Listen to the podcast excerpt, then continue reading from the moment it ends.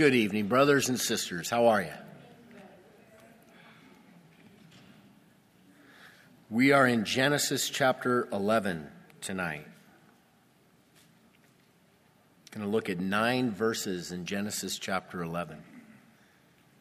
So open your Bibles and be sure to read along with us tonight.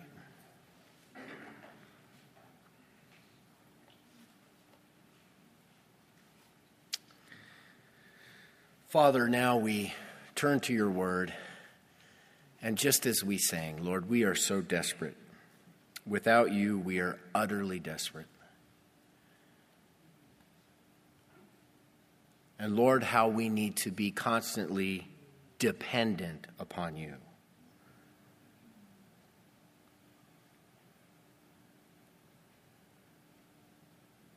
Lord, when we try to take things into our own hands, when we become independent, we get in lots of trouble. We get lost. Remind us tonight of our need to be dependent upon you every single day. You are good and you are awesome and you have great things in plan planned for our lives as we depend upon you and trust you and obey you. Would you bless this time, Lord, by the power of your Holy Spirit? In Jesus' name, amen. Amen. The word Genesis means beginning. And so the book of Genesis is really the book of beginnings. And it's here we get the answers to a lot of questions that we might have about origins.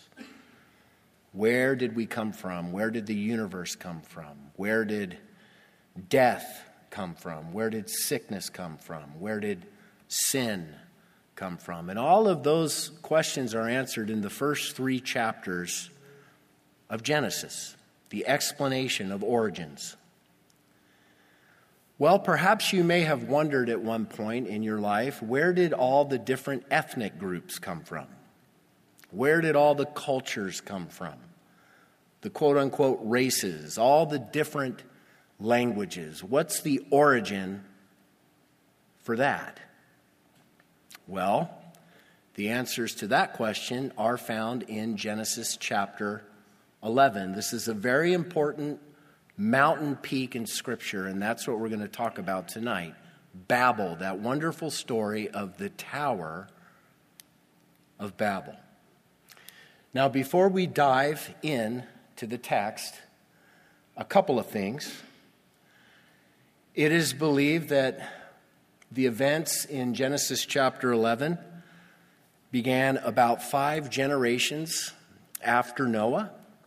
So, about 100 years after Noah, um, there's a significant population of people now on the earth after the flood, but they're all together. Think of them as one tribe of the human race all together on the face of the earth. And then I also want to remind you of the very clear command that God had given to Noah and to the people that would come from Noah. His command was very clear. In Genesis chapter 9, verse 1, it says So God blessed Noah and his sons and said to them, Be fruitful and multiply and do what? Fill the earth. In Genesis chapter 9, verse 7, he says, And as for you, be fruitful and multiply bring forth abundantly in the earth and multiply in it. So, what did God tell Noah and the family that would come from Noah to do? Spread out, scatter, disperse, fill the earth, and multiply.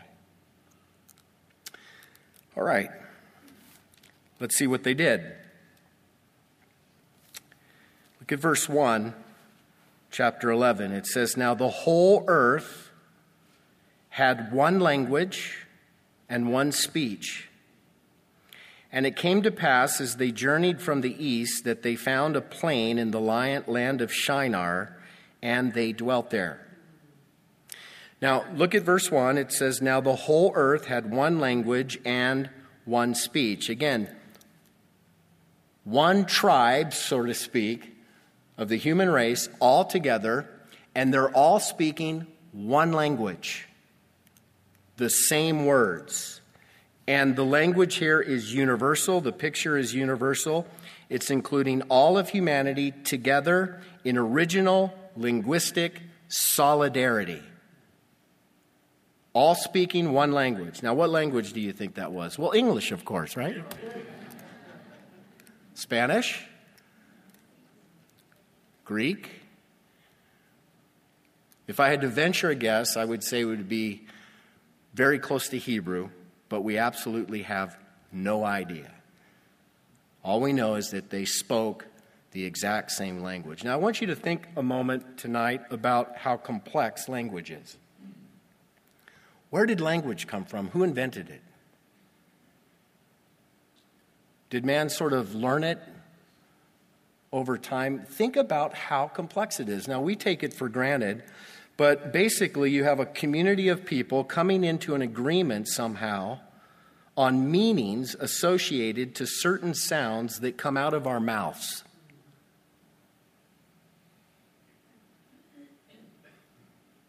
It's very, very complicated. Language, I believe, is one clear distinction between the human race and the animal kingdom. We talk, animals sniff, bark, growl. But for human beings, we have a communication, we have a language. Now, the evolutionists would say that the language evolved, it's a special part of evolution, but just think how complex that is. Think about how that could possibly be. So now we have evolution taking millions of years for beings to become more and more complex and then to develop mouths and tongues and then to all of a sudden start learning how to speak different languages. You know, a lot of people call the Tower of Babel story a fairy tale. I think that's a fairy tale. I believe that God created language God created us with language, with the ability to speak. I believe Adam was created with language. He communicated in the Garden of Eden, didn't he? With God, with Eve. She communicated with him. God commanded Adam to name the animals. Language is a special gift, an invention of God that he blessed the human race with. And at this time, they're all speaking that same language. Now, notice verse 2. And it came to pass as they journeyed from the east that they found a plain in the land of Shinar and they dwelt there. Shinar is located what is now modern day Iraq, very close to the Persian Gulf there, the city of Babel, and eventually it would become a great kingdom known as Babylon, big city right there. And this tribe of people moved from the mountain of Ararat and they settled here in Shinar. And I want you to notice what it says at the end of verse 2 they found a plain in the land of Shinar and they dwelt there. That's permanent. That's they settled there. Now what did God told them to do? Spread out. Scatter.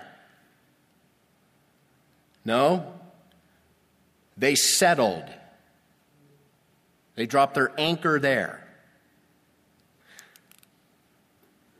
Continue reading. It says, Then they said to one another, Come, let us make bricks and bake them thoroughly. They had brick for stone, and they had asphalt for mortar. And they said, Come, let us build ourselves a city and a tower whose top is in the heavens. Let us make a name for ourselves, lest we be scattered abroad over the face of the whole earth. So you see what God said, I want you to scatter over the face of the whole earth. And, and they said, No. We're going to camp in Shinar. And we're going to stay right here because we don't want to scatter over the face of the earth. So this is defiance. This is direct disobedience. You can see them setting up shop to stay there permanently. What it says again in verse 3 Come, let us make bricks and bake them thoroughly. They had brick for stone, they had asphalt for mortar, and they said, Come, let us build ourselves a city and a tower whose top is in the heavens. So they get to Shinar and they decide they're going to build a city and they're going to build this large tower.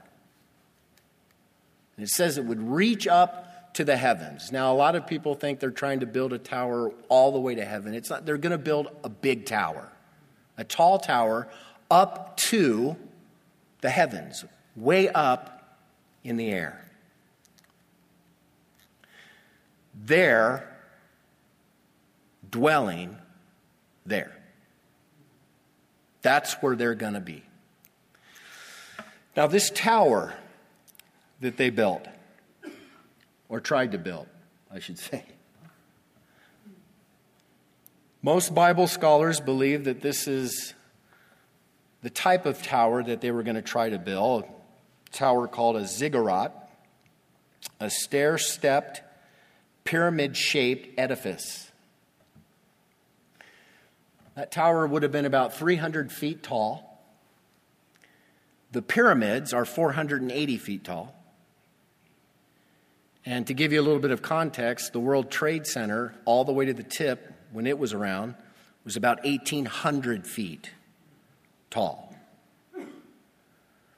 So these people are trying to build this big, high tower. That's another sort of ancient depiction of it. And so they sat to work and they got all those bricks made, they got the mortar, and they built a big city of Babylon and they started building this tower. And it was impressive. Mankind can do some very impressive things. And, and, and you know, ancient man has done some things that blow our minds.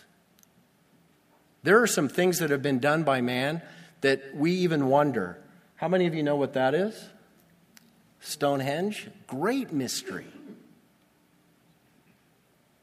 Great mystery. Or how about this?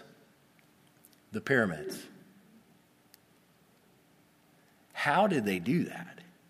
Some people even think the pyramids were built by aliens. Anybody have you heard that?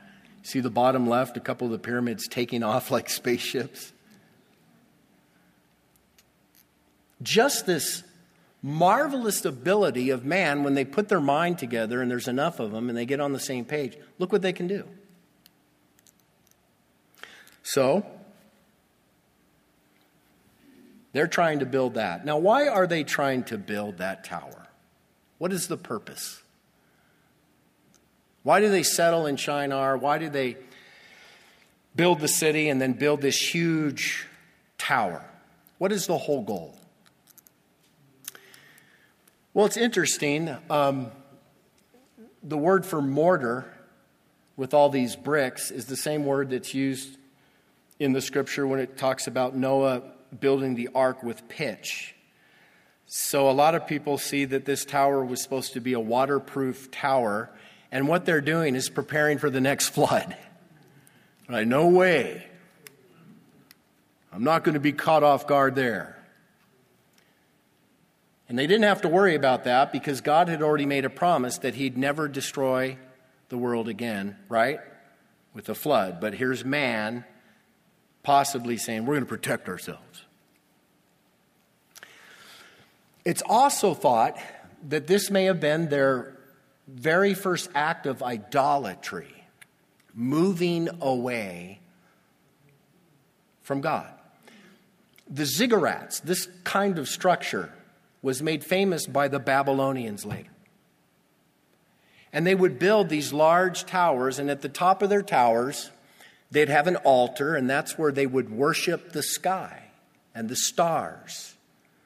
In fact, astrology, the cult of astrology, has been linked way, way back to Babylonian culture, something that they would practice at the top of these tall towers. And possibly that's what's going on here. By the way, if you're a Christian, you should have nothing to do with horoscopes or astrology.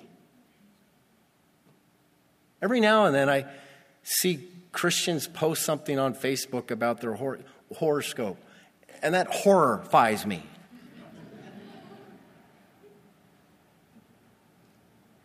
Why would you worship the stars when you can worship the star maker? Why would you find direction from the stars when you can find direction from the star maker?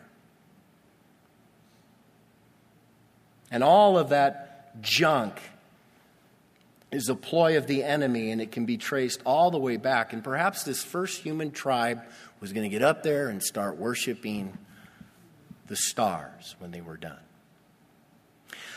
This was also, I believe, an effort on the part of man to, um, you know, sort of forget about God, become like God, make their own stairway to heaven. Babel originally meant the gate of God.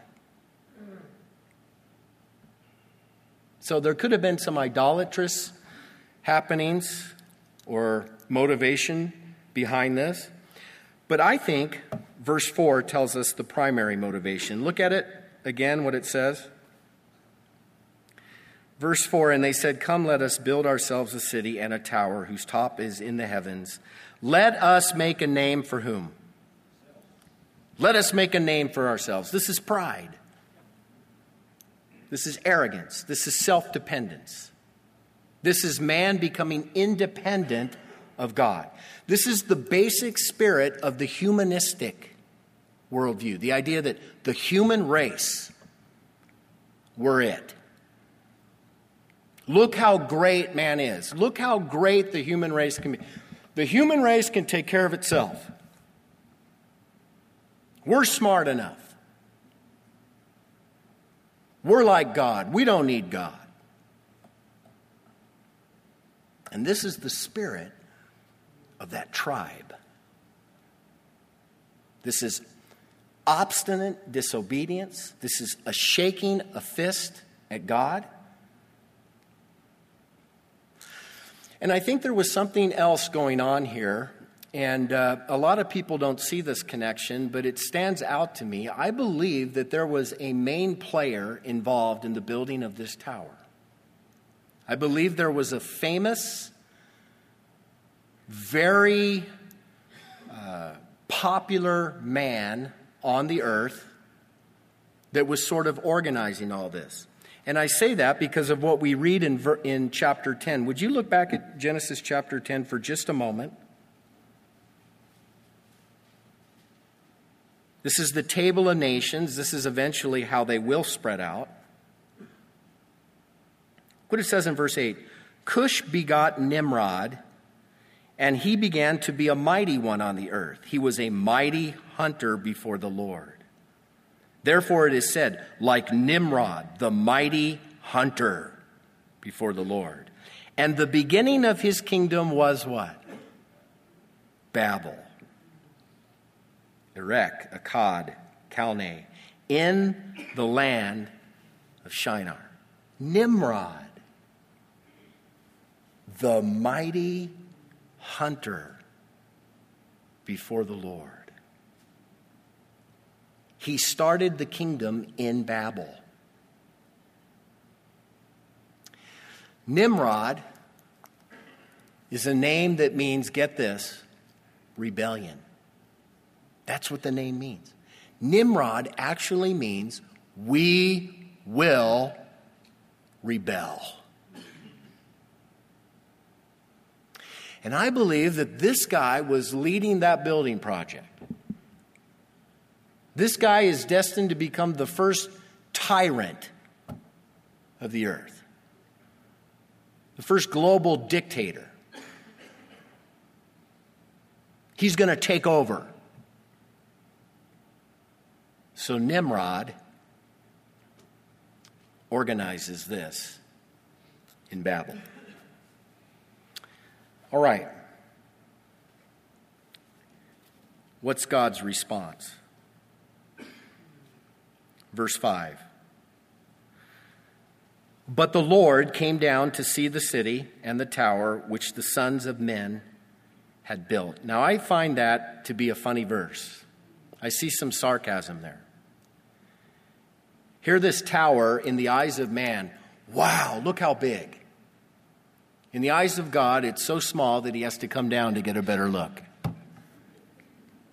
It's so microscopic in the eyes of the all knowing, all seeing God that God has to come down. I picture God, what is that little thing? You know, mankind is so easily impressed by the things that we do. We think, oh, wow. Look how great we are. Look at our technology. Look at our mansions. Look at our careers. Look at the buildings. Look at our cities. And in the eyes of God, nothing. Nothing. That tower was nothing. In man's perspective, wow, look at the tower. That's us. Look at our strength.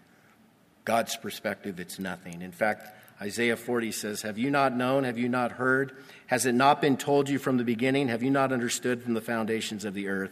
It is He who sits above the circle of the earth, and its inhabitants are like grasshoppers. Psalm 2 Why do the nations rage and the people plot a vain thing? The kings of the earth set themselves, and the rulers take counsel together against the Lord and against the anointed one, saying, Let us break their bonds of peace and cast away their cord from us. And what does God say? He who sits in the heavens shall crack up laugh. The Lord shall hold them in derision. Now, understand, please, please understand. Know your place, bro. Know your place, sis. You might think that there's these great things that you've done, these great empires that you might build. Know your place. In the eyes of God, these things are nothing.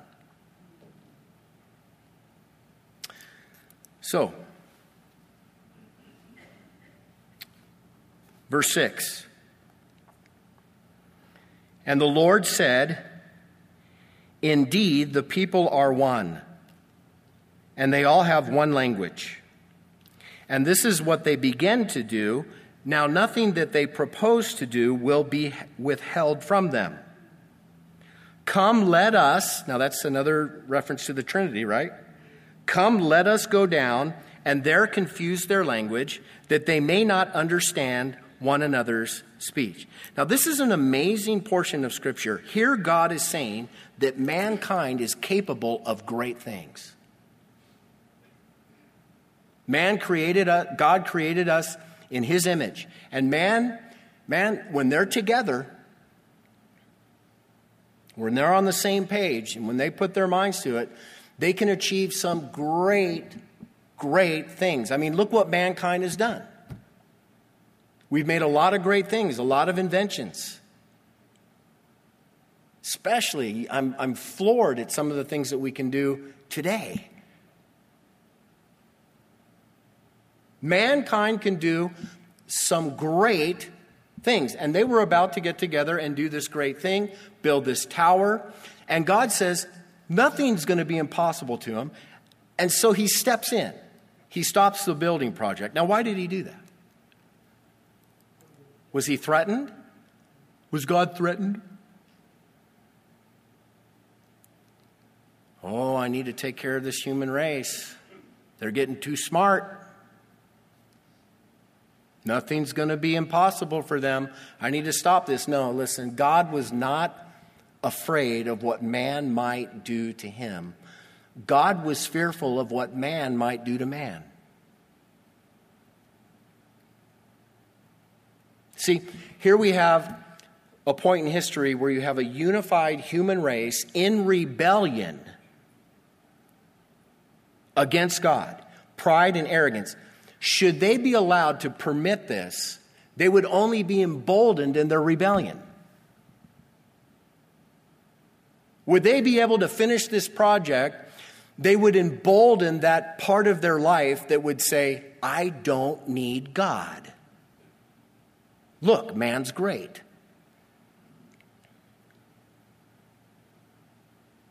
And so God intervened, and I see this as an act of God's grace. This is God putting a restraint on the human race, not allowing them to get to a point where they go beyond their awareness of their need for God, and then increasing in wickedness and evil and sin because there's no more God their life. He put a restraint in their life. This was God showing the human race who's boss.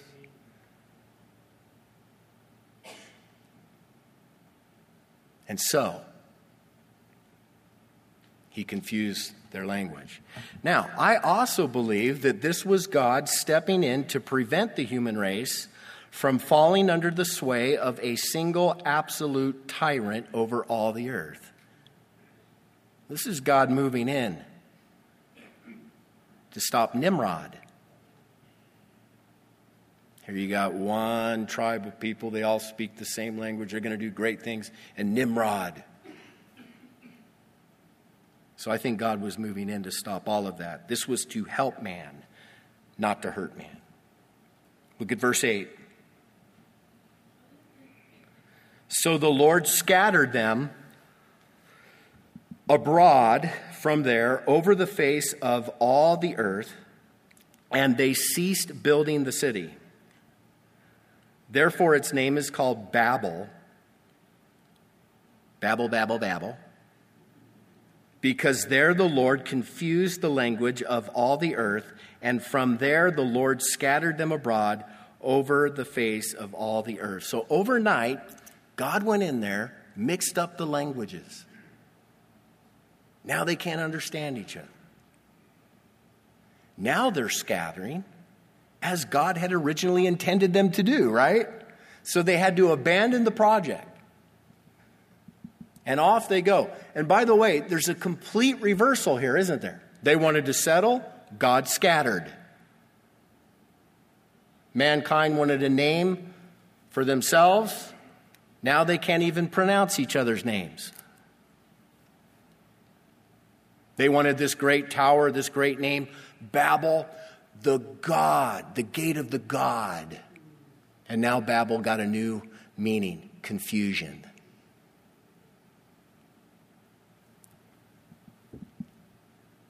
And there mankind went.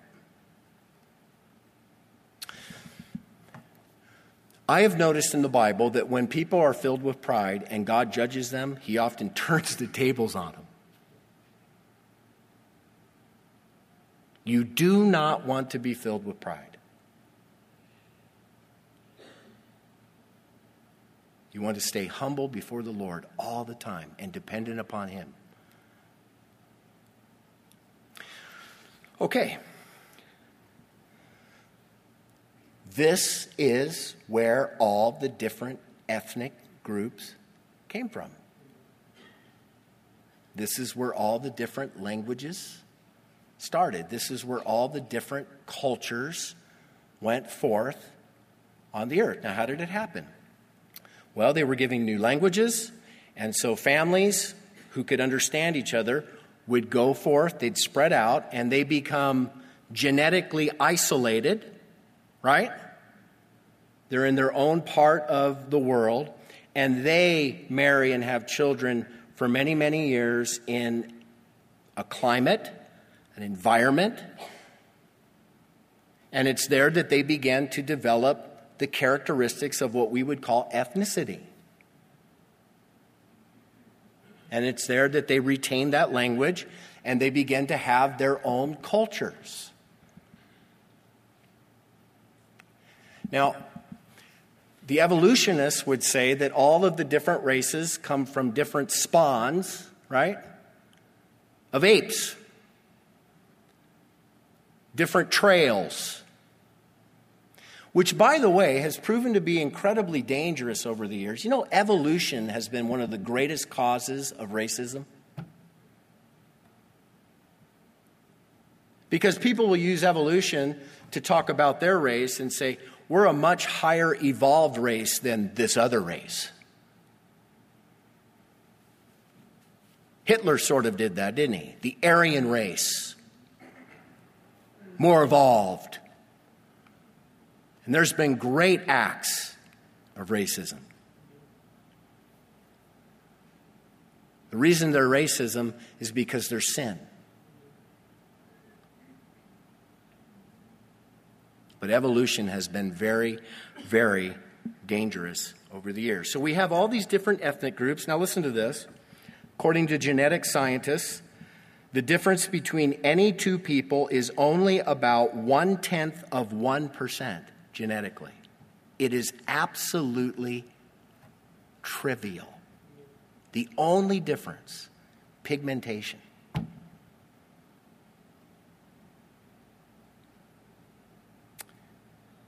Scientists involved with mapping the human genome have declared there is only one race, the human race. Some have even said that the term race is meaningless. So, different ethnic groups, but all human. And they all got their start there at Babel. Now, you might say, um, and you'd be right, if you said that there were a lot of different languages on the planet today. We know that there are just a little under 7,000 known languages on planet Earth. Okay, so you're thinking, all right, there was Noah and the flood. 100 years later, you got this small group, and they're trying to build a tower they have one language. God comes down and gives them 7,000 languages. Really? No. There are almost 7,000 known languages today, but expert linguistics who study such a thing have narrowed those 7,000 languages to about 94 language families. You know, there's a lot of languages that are a part of the same family. For instance, Latin, Spanish, Italian, Portuguese. So people who study these things have identified, oh, about 94 language families. Now, in Genesis chapter 10, it's the table of nations. It's how everybody spreads out after the event that we just read here in Genesis chapter 11. And, and they argue over how many families are in Genesis chapter 10, but they say it's right around 78 families. Getting really close to the 94 family mark, isn't it? And I'm betting that as the research continues, those two will become equal.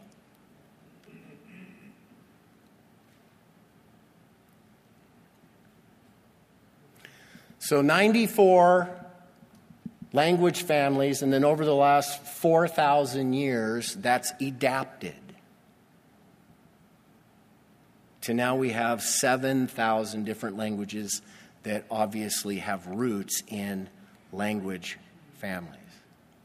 So this is very plausible. And by the way, this is God's Word. This is the explanation for how all of these different cultures, languages were spread out. And God has, in fact, gotten his way accomplished. Mankind has spread out and populated the earth, haven't we?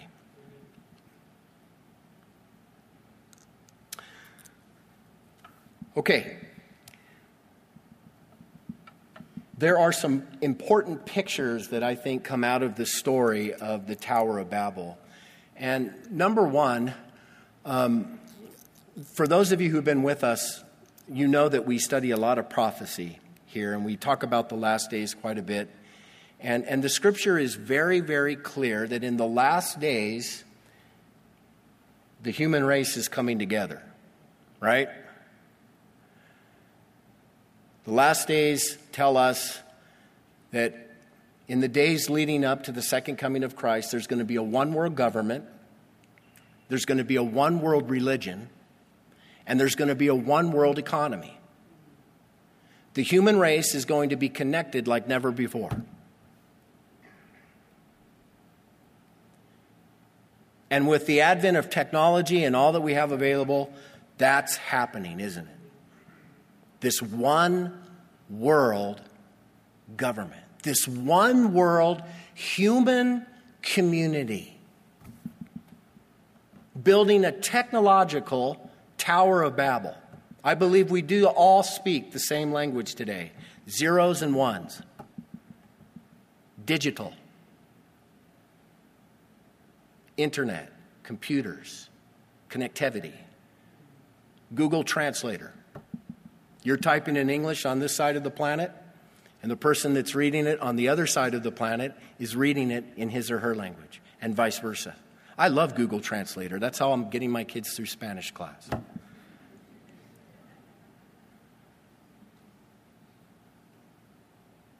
Look what's happening in our world. And, gang, look, look at the push. Look at the push. Let's all get together. Let's all get together. Back to the Tower of Babel, building our little tower. And what's more, the scripture teaches in Revelation chapter 13, in the last days, a beast is going to arise on the scene a Nimrod a mighty hunter.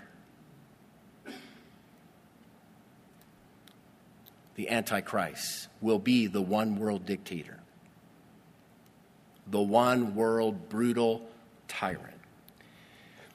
Satan's man deceiving the entire world. See, I believe Satan is behind all of this because he wants to rule.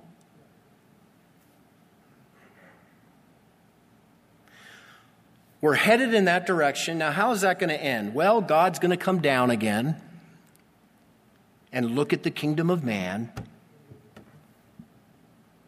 Christ will come again.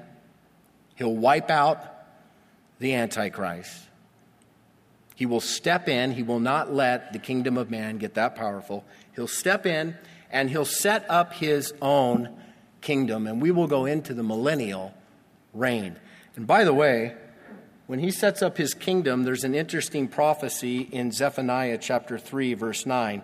For then I will restore to the peoples a pure language, that they all may call on the name of the Lord to serve him with one accord. I believe speech becomes unified again under the kingdom of Christ way back, the very part of early human history, we can see this plan of the enemy and how God will thwart it and how it continues and how it will get even worse in our day and age. And yet, God is going to thwart it. And finally, He's going to reign and rule.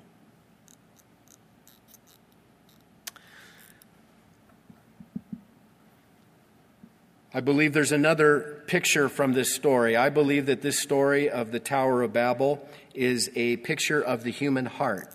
I really do. I believe it's very possible for all of us to have Babel in our heart.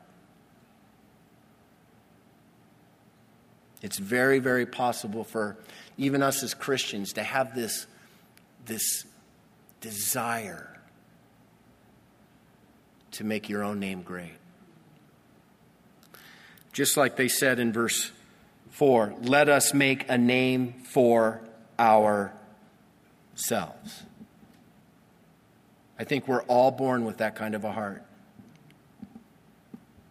When Bible commentator says, let us make a name for ourselves, isn't that the mantra of our age? It's why we wear what we wear, why we drive what we drive, why pastors might long for the bigger and better church. It is why the Pharisees, like some of us, love to do their religious deeds to be noticed by men. Self promotion is simply the air we breathe in the Western world. We all have Babel in our hearts. And you can see that throughout history, can't you? Think of all the kings, all the rulers that have lived. Think of the, the guy in charge of North Korea. That guy thinks he's a god, right? All these leaders, they, all, man, my name is great. Napoleon, read, their, read about him.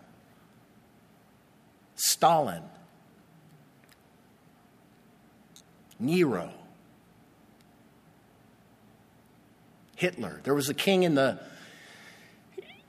in the book of Daniel, his name was Nebuchadnezzar. You remember the story in Daniel chapter 4 where he's out surveying his kingdom?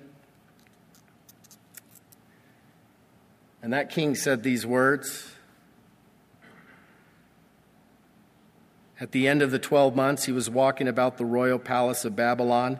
The king spoke, saying, Is not this great Babylon that I have built for a royal dwelling by my mighty power and for the honor of my majesty? Look, my name is great.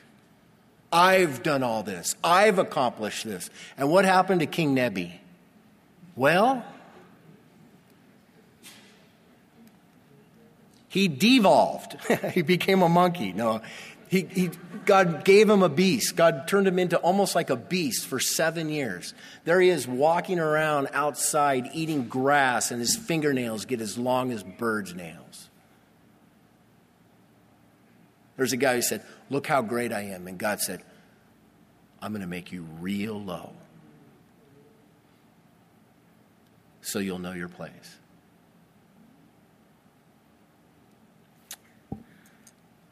In one of my commentaries that I read, there's a story of this guy. And this, uh, there's an article that I found, and this guy's name is Gordon Hall. And let me just read this article that came out in the Arizona Republic several years ago, like 20 years ago. Speaking of Gordon Hall, the columnist writes It is dusk Gordon Hall stands at an overlook on his 55,000 square foot mansion in Paradise Valley, a structure built by Pittsburgh industrialist Walker McCune and now owned and being renovated by Hall. He's 32 years old and a millionaire many times over. He stares at the range of lights stretching before him from horizon to horizon and breathes a deep, relaxed sigh.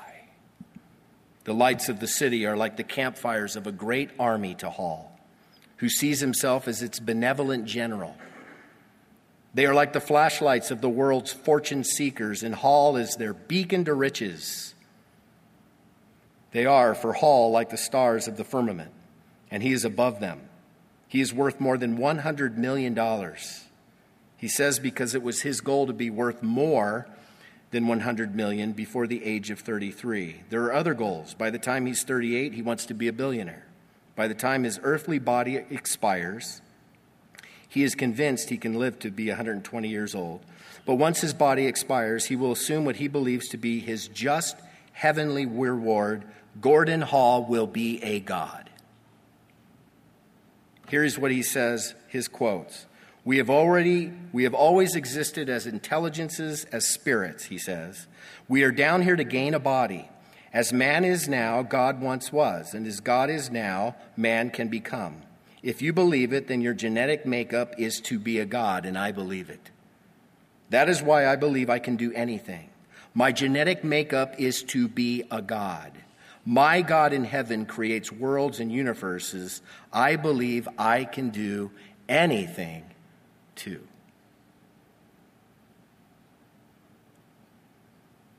My name is great. I'm a God.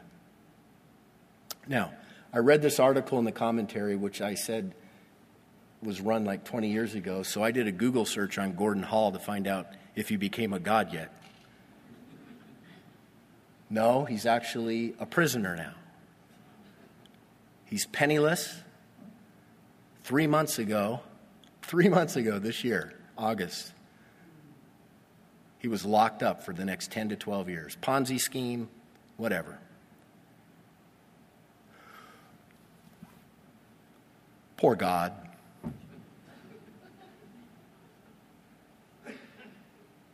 Now, that is an extreme case, I realize. But every one of us, every single one of us, can have that in our heart. Babel's in our heart. And you, you, can apply it to anything. Maybe it's something to do with church, something good. Oh, wow, look how good I am at church. Look how good I am at this. Let me make a name for myself in this career.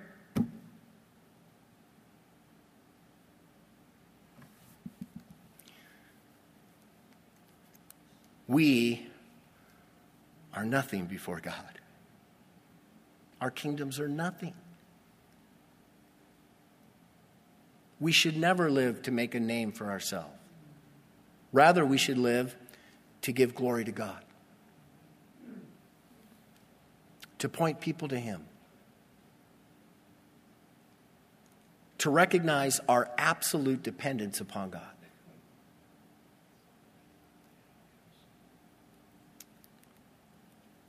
What a, what a picture. I think this is also a wonderful picture of religion. The whole story of the Tower of Babel Here's man getting together and they're going to build a tower that gets them to heaven. Right? We're going to get to heaven. We're going to work. We're going to get there. Did they get there? No, because you can't work to get to heaven. I've always loved that picture. Good works religion. Trying to cross the chasm by your own good works, you'll never make it. You can't build a tower. You can't build a stairway to heaven. You cannot save yourself by good works. You must be utterly dependent upon Jesus Christ, who did the work. The whole message of the Bible. We've got another great example the failure of man. We fail we sin, we fall short. And yet we get up and we try to do it. Scripture says that we are fallen, we have sin. We could never be good enough to get to heaven.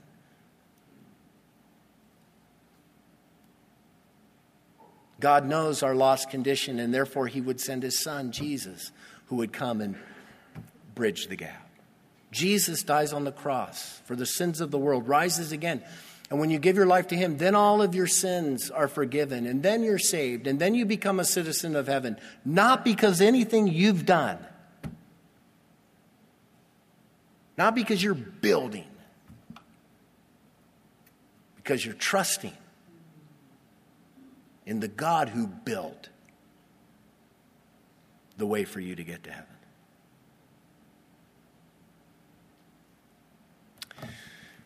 I also believe that the story of Babylon, the Tower of Babel, um, shows that man, when they get together, they might try to do some really neat technological things.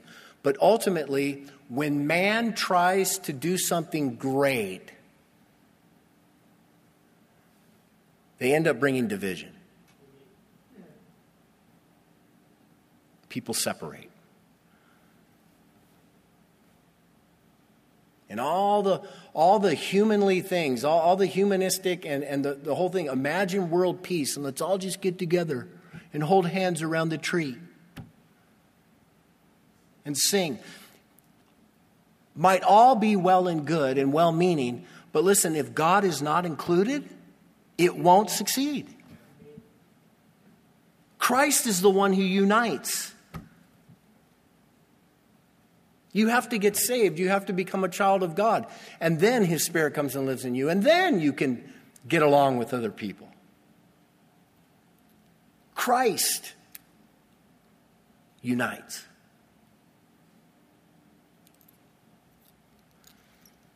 Do you guys remember what happened in Acts chapter 2 when the church was born? Remember the day of Pentecost? You remember the Holy Spirit came down in fire and tongues of fire came upon the early church? And then Peter began to preach. And remember, they're speaking in tongues, right? Languages. Let me read, just read to you the account. There were dwelling in Jerusalem Jews, devout men from every nation under heaven. And when this sound occurred, the Holy Spirit coming upon those first early apostles and the church being born. And when this sound occurred, the multitude came together and were confused because everyone heard them speak in his own language. Then they were all amazed and marveled, saying to one another, Look, are not all these who speak Galileans? And how is it that we hear each in our own language in which we were born? Parthians and Medes and Elamites, those dwelling in Mesopotamia, Judea, Cappadocia, Pontus and Asia, Phrygia, Pamphylia, Egypt, and the parts of Libya adjoining Cyrene, visitors from Rome, both Jews and proselytes, Cretans and Arabs, we hear them speaking in our own tongues the wonderful works of God. So they were all amazed and perplexed, saying to one another, Whatever could this mean? It's almost like a complete reversal of Babel. At the birth of the church, when Christ comes. Christ brings people together. Christ brings unity. My brother and sister in Christ, this is an important passage just for historical. Where, where did, how did all the cultures and, and all of this happen? This is the Bible's explanation for it. But there's also great lessons. Christian, you must stay dependent upon God. Be humble in every area of your life.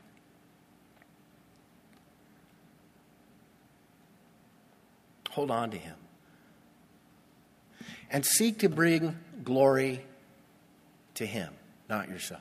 Now, you might be here this evening and you're not a Christian and, and you're, you're of the mindset that, yeah, the human race, we're impressive. Look, we can do some great things. I'm way cool.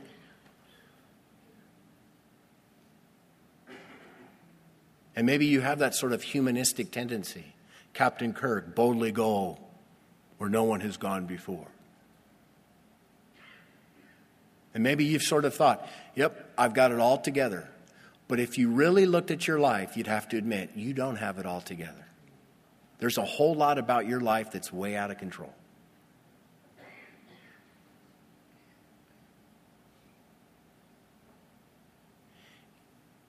You need God. You need to humble yourself before God. Give Him the reins of your life. Follow Him. Let Him save you. Let Him fill you with His Spirit. That you might know His love and that you might be changed and that you might become fruitful. And then your relationships with other people can be healed and blossom. What great lessons. Father, we take these lessons to heart.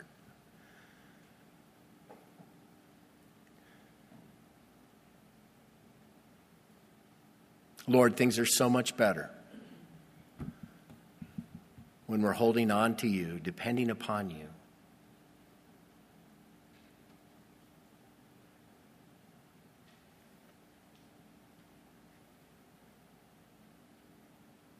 Lord, I want to thank you for all that you've done for us, how you reached out to us, how you've made it possible for us to be saved, how you've made it possible for us to be forgiven of all the sin and garbage.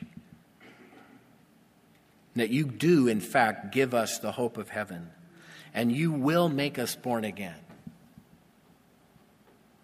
And you will fill us by your Spirit, and we can, we can walk with you all the days of this life, depending upon you, trusting you, seeking to make you known. Lord, may that be so in the life of every single Christian here tonight. That we would be all about bringing glory to you. Lord, that you would take our lives, our talents, our skills, our careers, our resources, that you would be Lord over all of that that we would use all of that for your glory.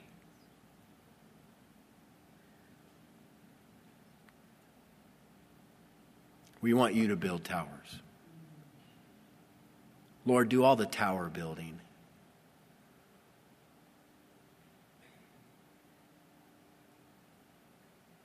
We want to see you do great things. And then, Father, I want to pray for anyone here tonight who has never bowed the knee, humbled the heart before you.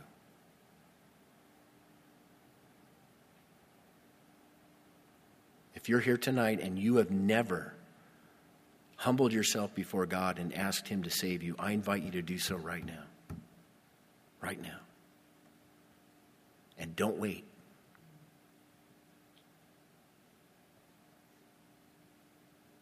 Get saved. You need God. You know it.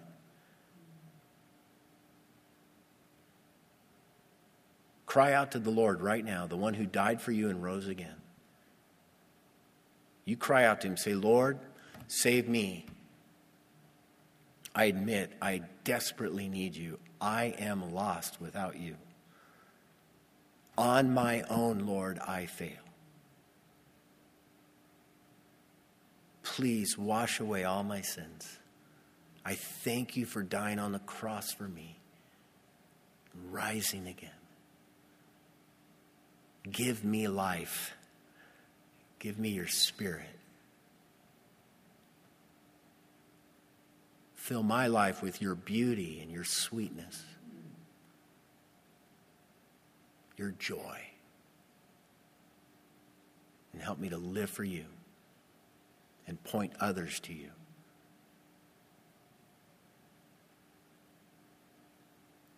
In Jesus' name, amen.